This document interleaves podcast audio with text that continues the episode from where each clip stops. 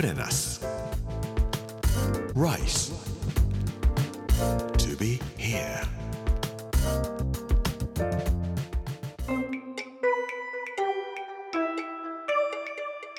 こんにちは。作家の山口洋二です。この時間はプレナス Rise to be here というタイトルで毎回食を通して各地に伝わる日本の文化を紐解いていきます。今週は岐阜の巻。木曜日の今日は国境について考えるというお話をしたいと思います。プレナス Rice to be here. Brought to you by プレナス銀座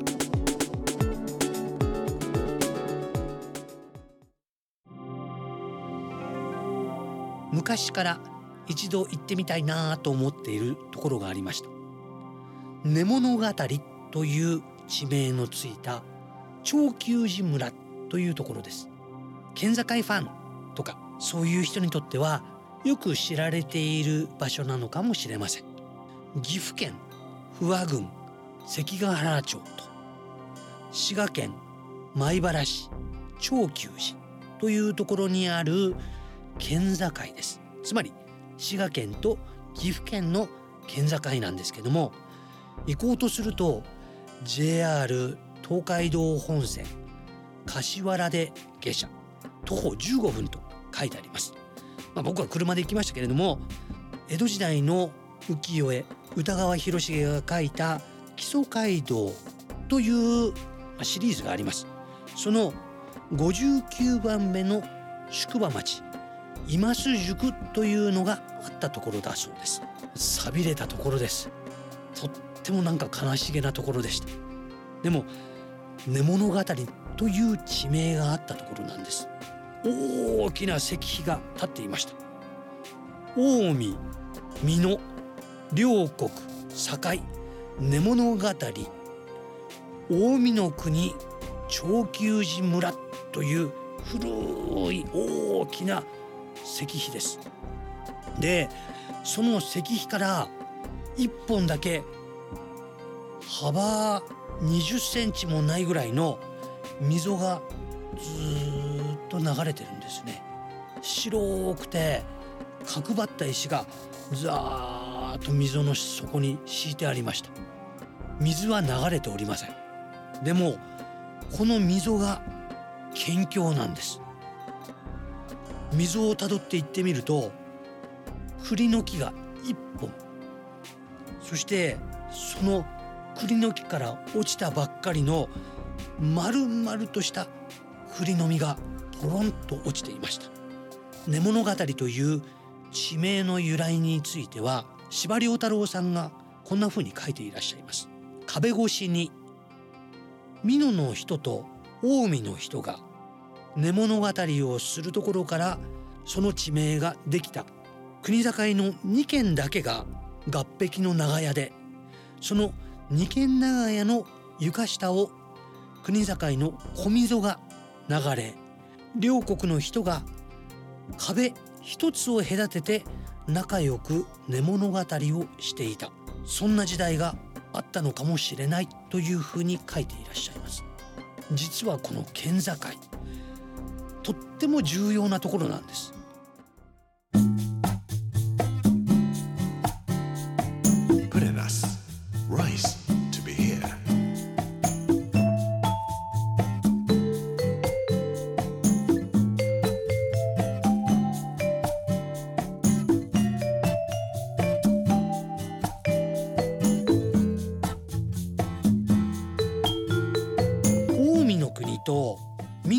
国つまり滋賀県と岐阜県の境根物語が東日本と西日本を隔てるラインなんですね。江戸時代この東の岐阜のところまでが金でお金の計算をする江戸の文化が強かった東側のところ。近江の国滋賀県方面に入りますと銀本位制まあ、商人の人たちは大体金なんか使いませんで銀を使って商品取引をするわけですけれども大阪の銀の文化が強かったのがこの近江の国の県境根物語のところまで。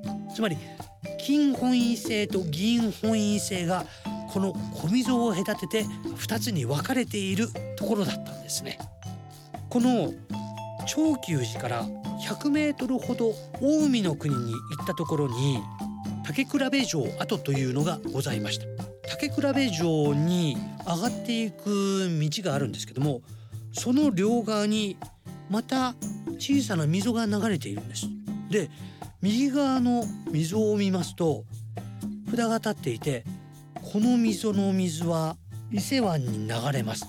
でその左側の溝にはこの溝の水は大阪湾に流れますというふうに書いてあるんです。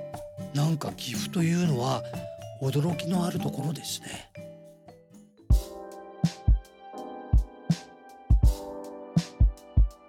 岐阜市にある匠平野というお料理屋さんに行ってまいりました。でここで美味しいお料理を楽しいお話を一緒に伺ったんですけどもいただいたのは郡上八幡を流れる吉田川の鮎の天日干しそれに添えてあったのが銀杏なんですがこの銀杏がまた美味しいんです。これどこの銀杏ですかと聞きましたら愛知県祖父江町の銀杏ですよっておっしゃいましたがこの愛知県祖父江町ってどこっていうんで見てみると愛知県と岐阜県ここに県境があります。その県境に木曽川が走っていますが岐阜からその木曽川を渡ったらすぐに祖父江町というところがあって銀杏の日本で一番の名産地なんですね。岐阜という県は実は日本一の県境を持つところです。長野県愛知県滋賀県石川県福井県富山県。なんと6県に囲まれた岐阜県。県境ごとになんだかすっごく美味しいものがいっぱいなんです。川にはアマゴとかうなぎとか鮎はもちろん。美味しいお魚がたくさん。岐阜の美味しさは日本一かもしれないと思って帰ってまいりました。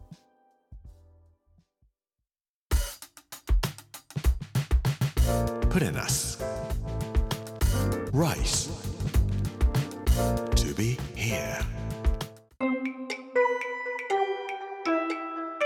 プレナス Rise to be here 木曜日の今日は国境を考えるというお話をさせていただきましたこの番組はポッドキャストでもお楽しみいただけますプレナス Rise to be here Amazon、Apple、Google そして Spotify のポッドキャストでお聞きいただくことができます来週は滋賀県についてお話をさせていただきたいと思いますこの時間お相手は作家の山口洋二でした Put in us. Rice to be here. Brought to you by Put in us. Ginza.